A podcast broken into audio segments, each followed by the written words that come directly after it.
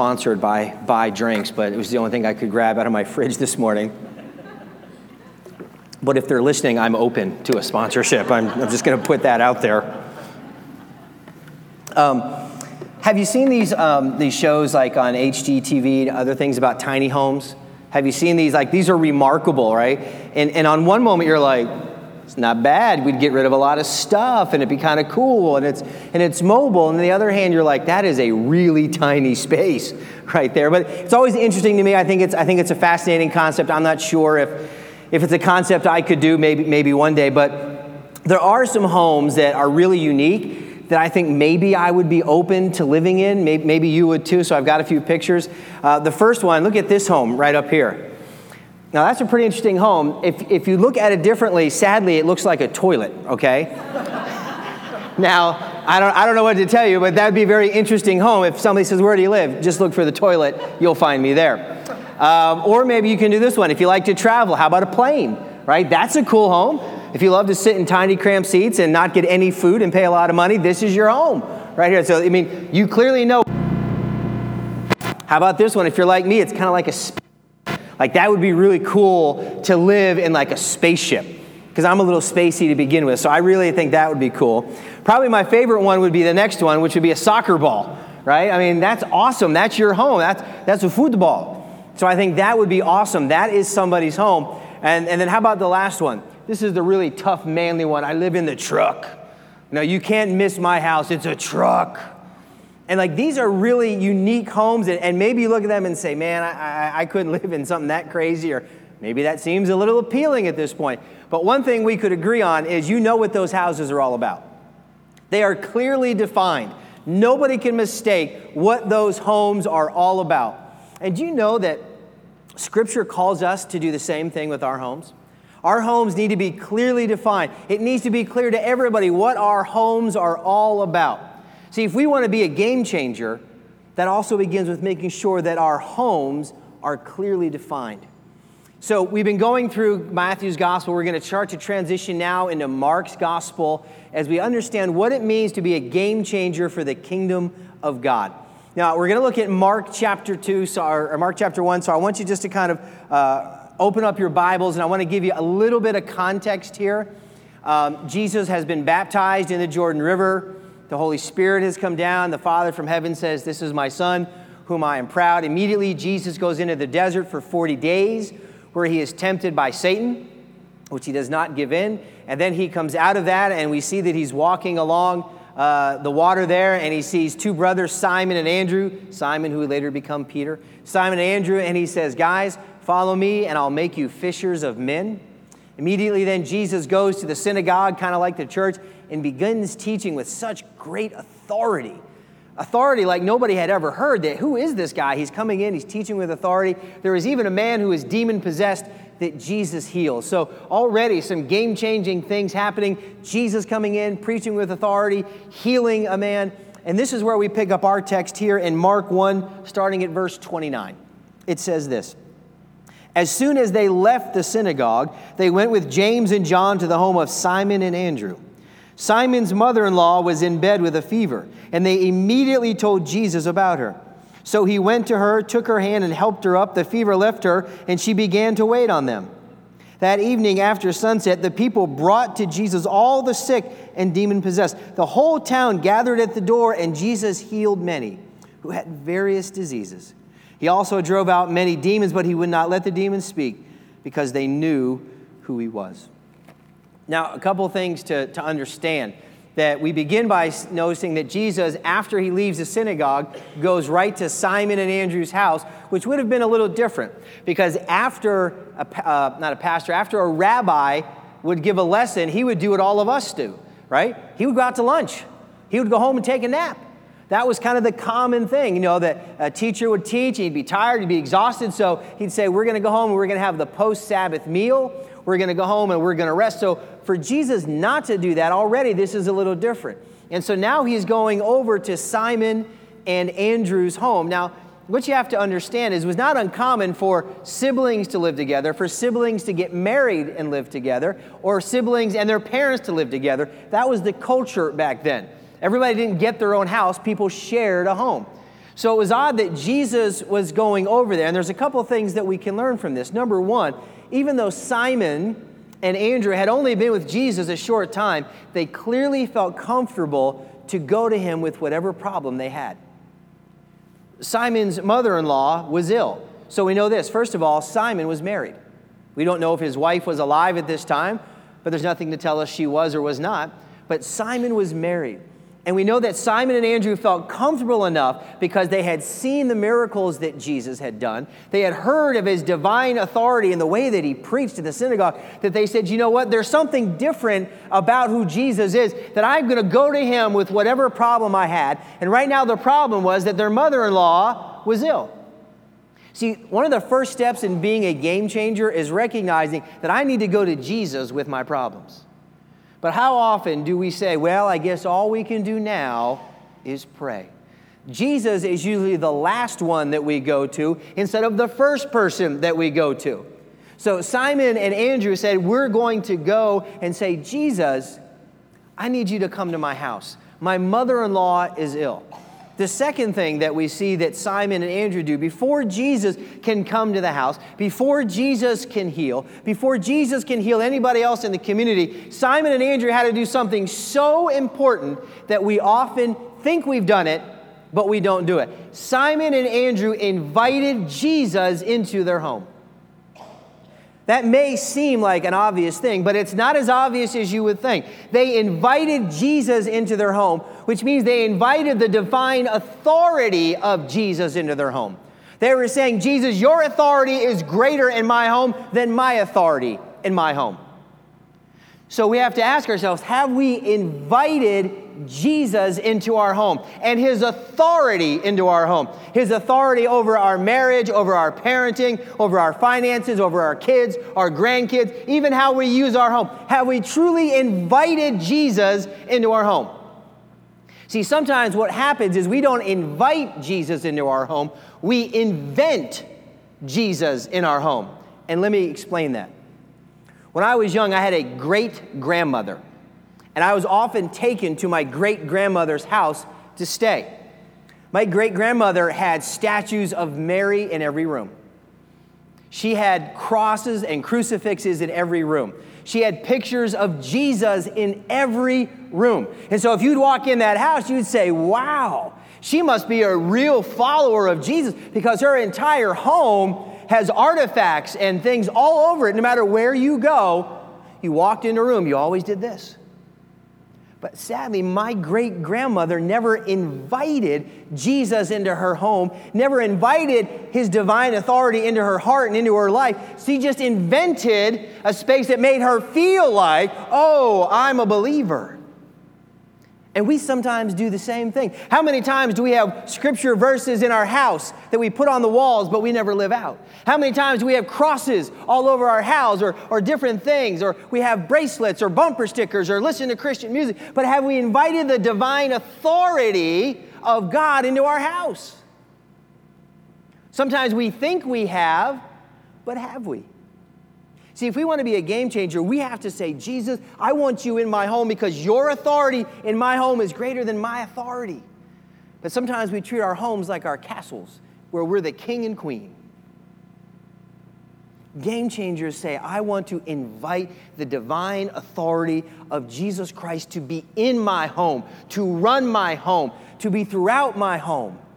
That's what Simon and Andrew did. They recognized the divine authority of Jesus and said, Please come into my home. We all want the presence of Jesus, but do we want the authority of Jesus? We want the blessings of Jesus in our home, but do we accept the authority of Jesus in our home? There's a big, big difference in that. Nobody rejects blessing. Many of us reject authority. We don't like authority. We don't like what God's word says, so we just dismiss it and say, No, I'll be the authority. But game changers invite Jesus into their home. That's the first thing. It's interesting, too, that when Jesus is invited into your home, transformation takes place. We can look at different accounts of this story in the gospel. In Matthew's gospel, we see that Jesus touched the mother in law, she was healed. In Luke's gospel, we see that he just speaks to the mother in law and she's healed. But all three of these accounts basically just tell us about the divine authority of Jesus. And you know what the thing is? When you invite the divine authority of Jesus into your home, it's personal. It's not religious, it's personal. Look at what Jesus did here. I want to tell you this. It says, Jesus went to her, Jesus took her hand, Jesus helped her up. Three times Jesus went to her. It was personal.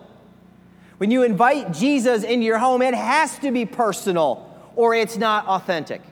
So he invites, they invite Jesus into the home. It says he heals the woman. He just didn't heal her to heal her. He healed her with a purpose, and that purpose was so that she could serve him. It said that she got up and began to wait on them. Now, here's a point I don't want us to miss. This woman was ill. She had a fever. She wasn't doing well. We don't know how ill she was, but we know she was ill enough that she couldn't fulfill her responsibilities of preparing the post Sabbath meal. She probably wasn't even in worship that morning if Peter or Simon and Andrew said to Jesus, Come over. So she missed worship. She didn't prepare for the post worship meal. So we can surmise she was pretty sick. Things weren't good. She was struggling, and yet God used her struggle, her pain, and her fever as a way to have Jesus invited into the home. Don't miss that. Sometimes God will use our struggle and our pain and our suffering as a way to have Jesus invited into our home. What struggle are you going through? Where's your suffering? Where's your pain? Is, is God using that somehow to invite you to have Jesus invited into your home? His divine authority coming into your home. Sometimes God uses the pain that we go through so that we can see who He truly is. And so this, this woman was ill, and she went from having a fever to feverishly serving the Lord. She went from suffering to serving, and she was, it says it was that she was strengthened. See, that when we invite Jesus and his authority into our home, there's transformation. Our lives are changed. Our relationships are changed. Our purpose is changed. So many people say, I don't know what my purpose is. I'm just going through the motions. I get up, I go to work, I come home, I eat, I go to bed, repeat, repeat, repeat. See, when you invite Jesus into your home, your job is no longer your job, it's your mission field.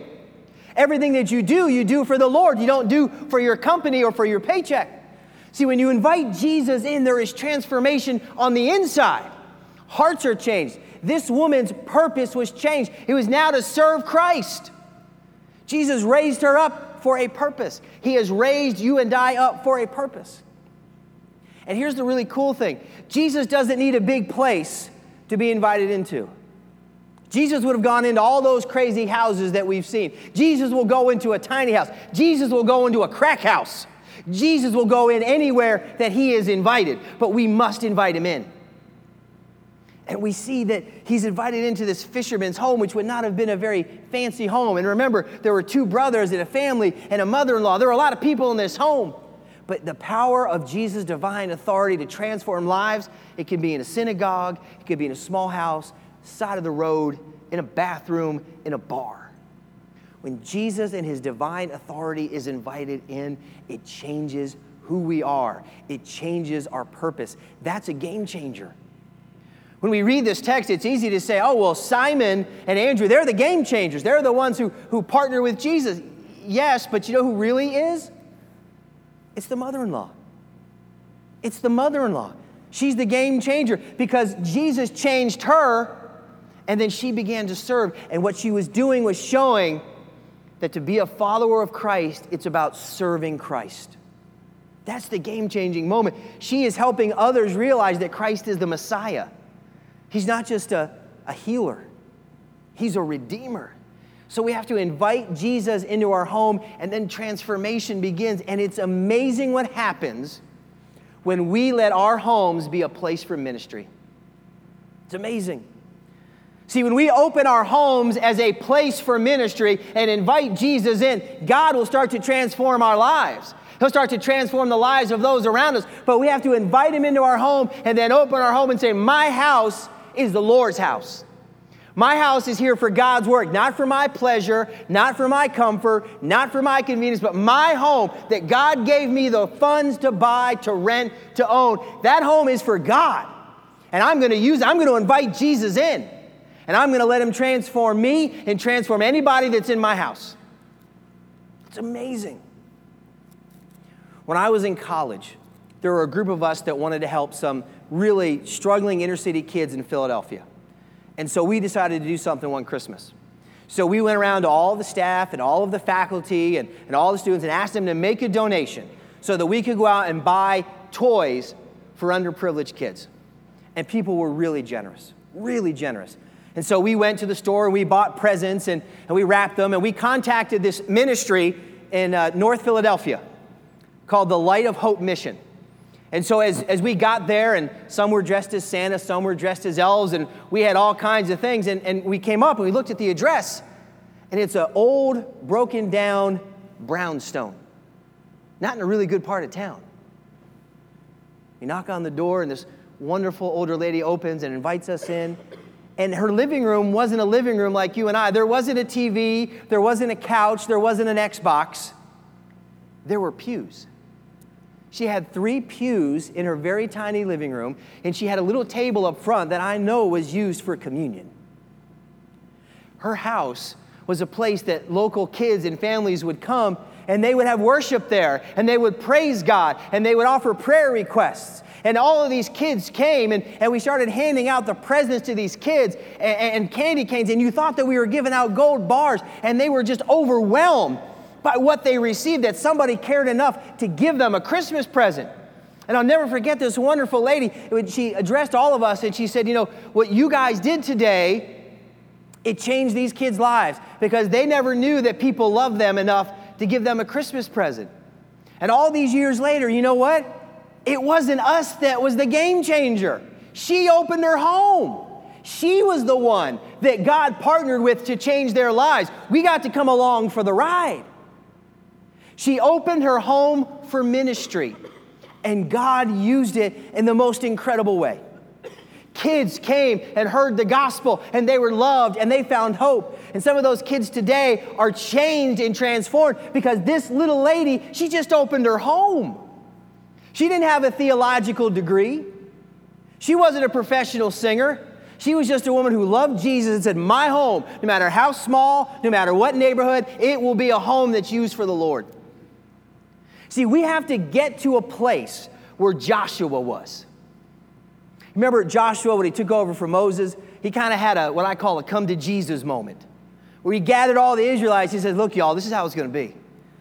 God brought us out of slavery, He parted the Red Sea, He brought us into the promised land. So let me make this clear to all of you. This is what Joshua says He says, If serving the Lord seems undesirable to you, then choose for yourselves this day whom you will serve whether the gods of your forefathers served before the river or the gods of the Amorites whose land you are living. But as for me and my household, we will serve the Lord. Joshua says, I know about you guys. You can go worship those false gods. That's not what we're doing at my house. He says, At my house, we're going to serve the Lord. Now, let me ask you this How many of us have that scripture somewhere in our house or have been in a house that has that? It says it on the wall, but are we actually using our houses for ministry? That's the challenge. That's the challenge. We need to invite Jesus into our home and say, My home is a home for ministry. My house will serve the Lord, not just me physically, but my physical house will be a place where people can come. We all want our house to be that house. If, if, you're, if you're a parent or a grandparent, like you want your house to be the house that all the kids come right? You know, the house that kids come before, uh, before a football game or after a football game or after school or, or for parties. You, you, you want to do everything you can to make your house that house that kids can come to. We're no different. You know, we want, we want the kids to come to our house. You can see them, you can love them, get to know their friends. You know, you want this to be that place. What if we said we want our house to be the house where people come to know Jesus? He said, I want my house to be so clearly defined as a house where Jesus lives and has been invited in and emanates from. Because everybody in town knew what was going on at Simon's house. Because it says, after the darkness. See, the Sabbath was sundown Friday to sundown Saturday. So after the Sabbath, it said that everybody started bringing their sick and demon possessed family and friends there. And I love this phrase. It says they gathered at the door. Man, I love that phrase. We got to do a ministry called Gathering at the Door. I love that phrase. It said that everyone gathered at the door, which means everybody in town said something's going on out of that house. People are getting healed. People are getting saved. Transformation is going on. I got to get to that house. There's something in that house that I want in my house. And it said that people camped out because they knew that was the house. That was the house. It was a house of hope. It was a house of healing. It was a house of prayer. It was a house of praise. It was a house of Jesus. See, game changers know that they can make a home where people gather at the door. They gather at the door of hope. They gather at the door of healing. Joshua said, As for me and my house, we will serve the Lord. If we want to be a game changer, that's got to be more than just a scripture verse or a writing on the wall. We have got to be a place where people say, I'm going to gather at the door of that house. Now, I want to share with you the two most dangerous words in the English language, particularly within the church. What if? Those are scary words. But what if? What if everybody here and everybody listening online looked at their home as the church? Instead of saying, oh, this space is our church, what if everybody looked at their individual home as the church? A place where Jesus was invited in, a place where people could see the transformation because we were serving Christ, we were praising God. What if? Everybody said, My house is going to serve the Lord. What if we were going to invite people in so that they can see the divine authority of Jesus Christ? What if every person said, My house is the church? Because the church is not a building, it's not a gym, and it's not an elaborate building. The church is us. That's who the church is. And the great thing is, you can have people to your home and it's free. The church is supposed to be mobile and agile. Read scripture. There were no mega churches, they didn't have buildings, they had homes. Game changers look at their home as a place of ministry. Game changers invite Jesus in and say, Lord, your divine authority is greater than mine. Use this home, Lord, for your glory. Sometimes we like to be glorified by our homes.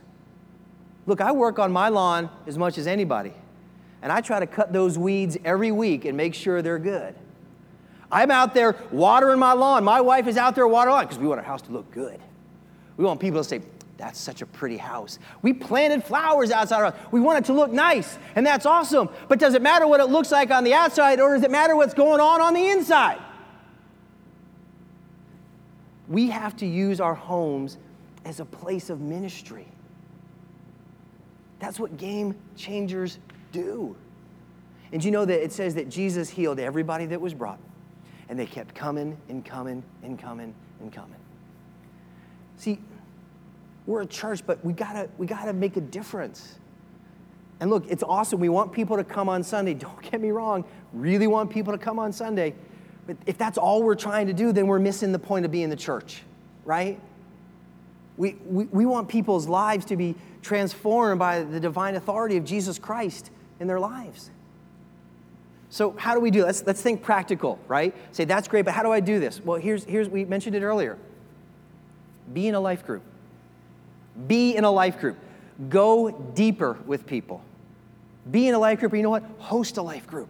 Open your home. We're going to have signups at the end of the month, and you know what? We'll train you. It's not hard. It's facilitating a conversation. That's all that it is. You say, Well, I can't do it, yes, you can. You can do one of two things. You can either gather at the door, or you can be the one that has the door. Gathering at the door says, I'm going to go to a life group because I want to go deeper. I really want to live for Christ. Or you can say, I'm going to open my home. And I'm just going to say, Lord, fill it with whom you want. Let them know that our home is a place of ministry, not mystery. Do you ever have those neighbors where you're like, I don't know what's going on with them people, man? I kind of see them, I don't. The garage goes up, the garage goes I don't know what their house is all about. We don't want people to look at our homes and say, I don't, I don't know what they're about. They should say, that's how those people go to church. Those people are the church. They love Jesus, man. They, they always got something going on. They got cars in their house, they're meeting, they're praising. That's something I want to be a part of. People are changed by relationship. They're not changed by, by a sermon. They're changed by a relationship. And each of us has a home that we can use as ministry. So I want to encourage you be a game changer.